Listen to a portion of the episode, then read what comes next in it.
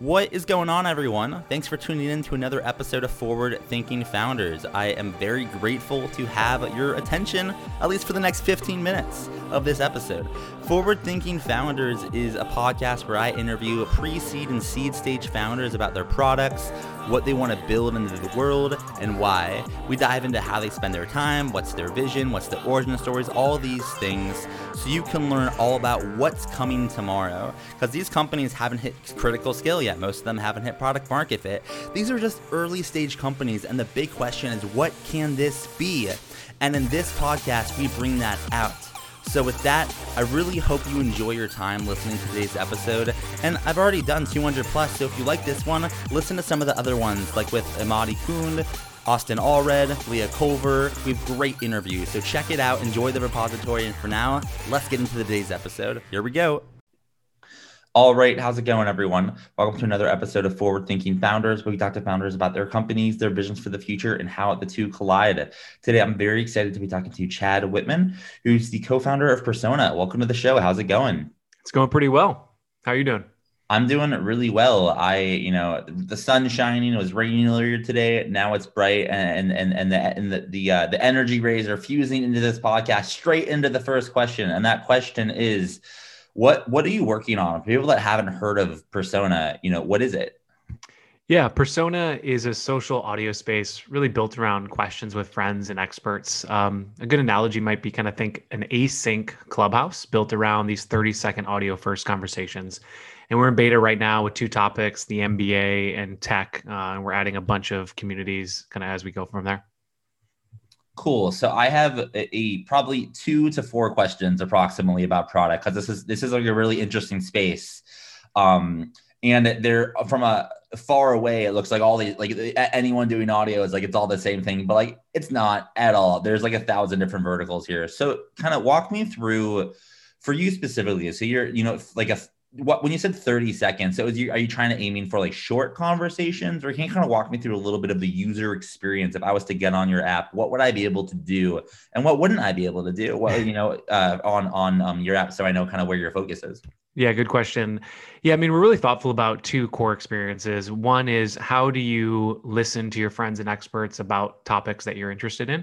And the second one is how do you create content about things that you love talking about, right? And sometimes those things are actually a little bit different, but they're often overlapping the same.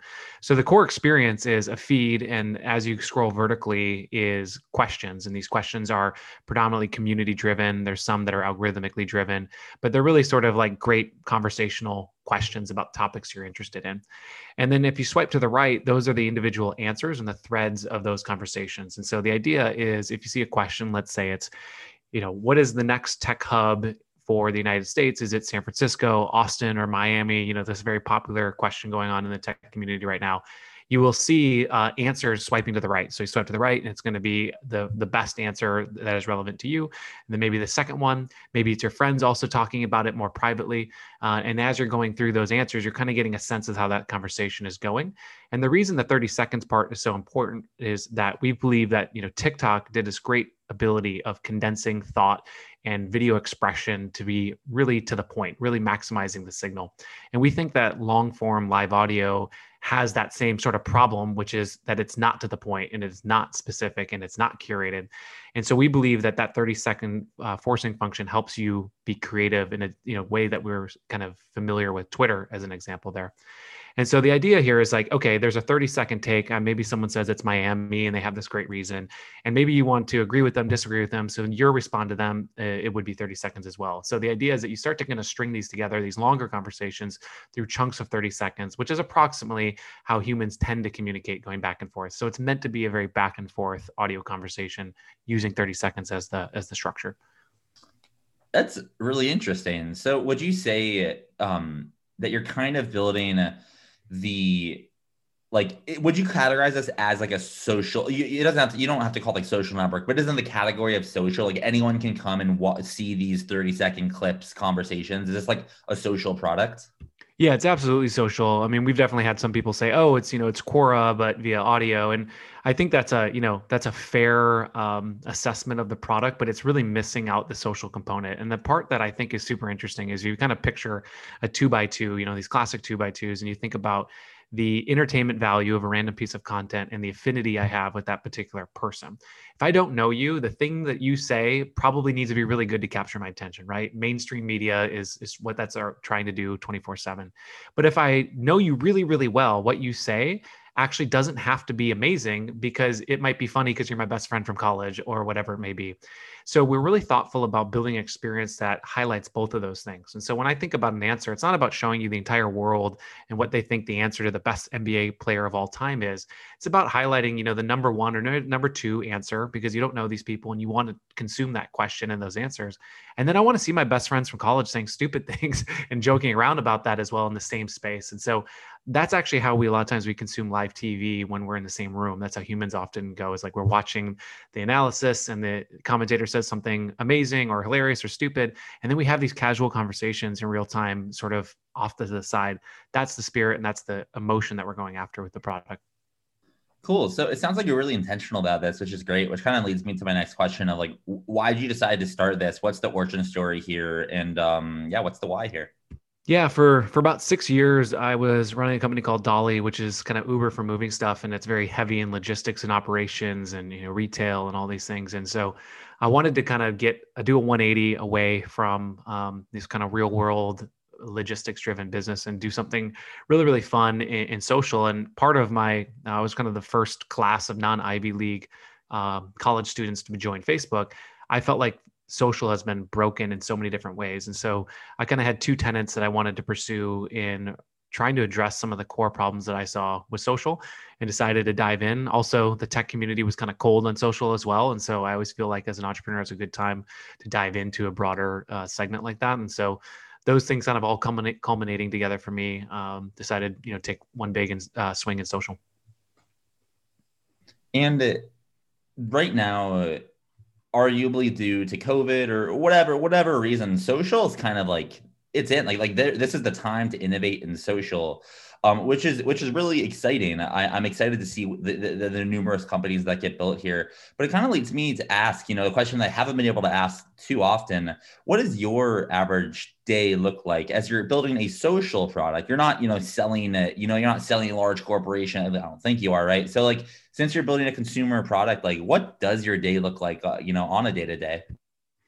Yeah, I mean, I think your comment and observation about social and it's being hot right now. I've I've actually had some, you know, I have some emails in my inbox of me talking to some investors pre-COVID and being like, "Hey, I'm I'm doing a social company." They're like, "Oh, social's dead. It's too cold." And I have a literal reply to the next email, which is six months forward. It says, "Oh, social's too hot. I'm not touching it." And you know, as a founder, is uh, uh, always um, hair pulling situation, but for me, kind of day to day, obviously building something social, you need to be using that product regularly to get an understanding of what's going well and what's not going well. Talking to a lot of the early beta testers, getting a sense of what they like, what they dislike. And then for me, I think a new development over the last month or so is that we're onboarding a lot of podcasters as sort of our go to market strategy. And we have a bunch of podcasters that they talk about these questions for an hour uh, at a time, which is awesome. And those are really great content uh, for the questions that you love kind of digging into.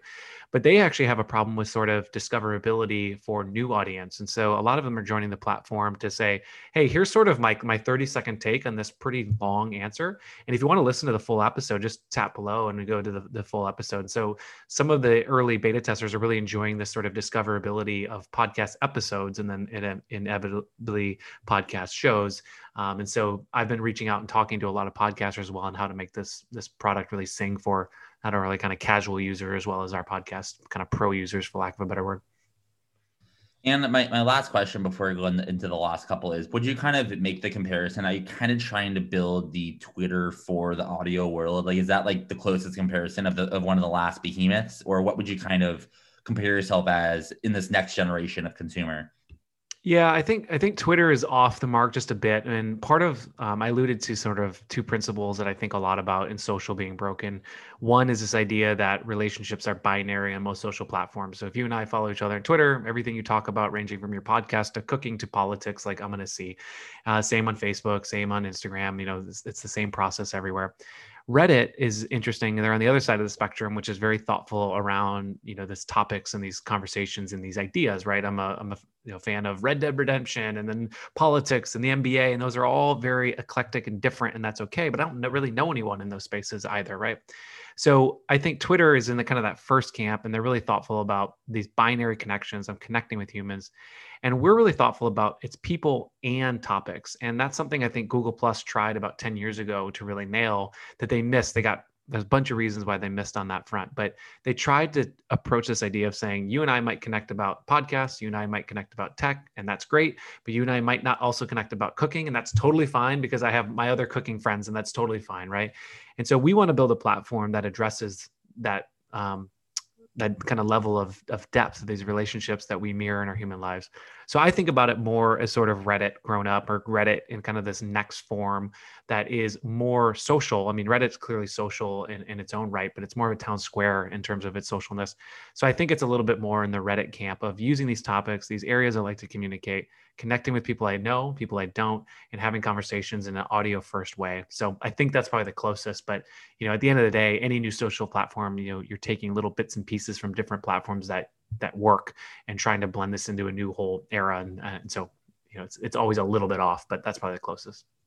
And then if you were to look out, you know, 20 years like like yeah 20 years from now how or 10 years whatever you know far away from now what is the big vision for this company um, and what direction are you rowing in every day yeah i mean so one of the beautiful things about this idea of what do you like to listen to and what do you like to talk about being different the same contextual to the relationships that you have is that we actually have this product that is starting to understand what we like to think of as the world's first conversation graph. So Facebook had built out this interest graph and saying, what are you interested in and how do you connect to those topics and building a newsfeed around that. I think that the kind of the next big thing in social is understanding the conversation graph and saying, what do I like to talk about? What do I like to listen about? And when you and I randomly connect, what are the things that we probably want to talk about? And how can we use ai to start asking questions that set our conversation off in a really fun and engaging way? And i think you know as you think about that future in 20 years from now it allows you to do a couple of really interesting things. The first thing is like i can connect with anyone in the world that has similar conversation graph with me and have amazing conversations with them all the time. And we can do that in many different ways in many different media formats but i think that conversation graph of connecting with people that are like me that don't know is key. The second part is like people I want to get to know or people I do know. I can now explore these other parts of our of our worlds that we had overlapped that we didn't even know that we had shared, right? And you think about how coworkers get to know each other or something like that over time is you inevitably talk about these sort of tangential topics and then end up discovering, oh, you love Game of Thrones and oh, you love hockey and like and that's a process. And I think that we can automate that and make that seamless. So you're saying, hey, I want to talk about conver- um, topics that I love talking about. I can do that by myself. I can do that with a friend privately. We can do that with a group of friends, and we can do that uh, broadcasting that publicly. And I think the space and that power that you have something behind a conversation graph like that enables that future. So I see a world where you're able to talk about the things that you want with, with who you want to, and do it in a really fun, effortless way that is, is a really powerful product and experience. And in order to make that happen, you'll need some help, right? It takes a village to make a startup work. So my question for you is how can the forward thinking founders listenership help you out? Are you hiring? Are you raising capital? Are you looking for partnerships, users, beta testers? How can we assist? Yeah, um, I think the first and foremost, I would love people to try it out and give feedback on what they like, what they don't like. We have a, a, small tech community on there and it's growing. The NBA community is pretty large on there. So if you're an NBA fan, it is ready to roll. Tech, I'm looking for people to kind of help us do that. But um, I would love for people to play around with it, try it out, give me any and all feedback. You can email me, chad at trypersona.com. And then we are fundraising. Um, we're kind of in a pre-seed and kind of early seed stage. And so kind of I have a safe note open right now for some pre-seed investors, and then we'll be gearing up for a seed round here in the coming months. So if any investors on the side um, that want to play around the product, get a sense, um, those are probably the two buckets that I could use the most help. And obviously uh, would love to start hiring soon and round questions and probably uh, iOS end of, uh, development as well as um, some backend engineering. But um, we have a strong founding team as well. So those two buckets, some beta testers if you're up for it, and pre-seed and seed investors. Um, love to talk. And then for the last question, if someone you know is interested in this, they want to try it out. Where can they find you online? What's your website, social, email? How can they get in touch? Yeah, the best way is probably go to trypersona.com. So T R Y, trypersona.com. We have a link to our test flight app or as well as our Android beta apps um, on the top menu bar if you're on mobile. Just go straight there. Um, you can also email us uh, from the site and whatnot. So it's probably just best to go to trypersona.com and, and check it out. Let me know what you think. Cool. Thanks for coming on to the podcast. I really appreciate it. Yeah, appreciate for having me. Thank you.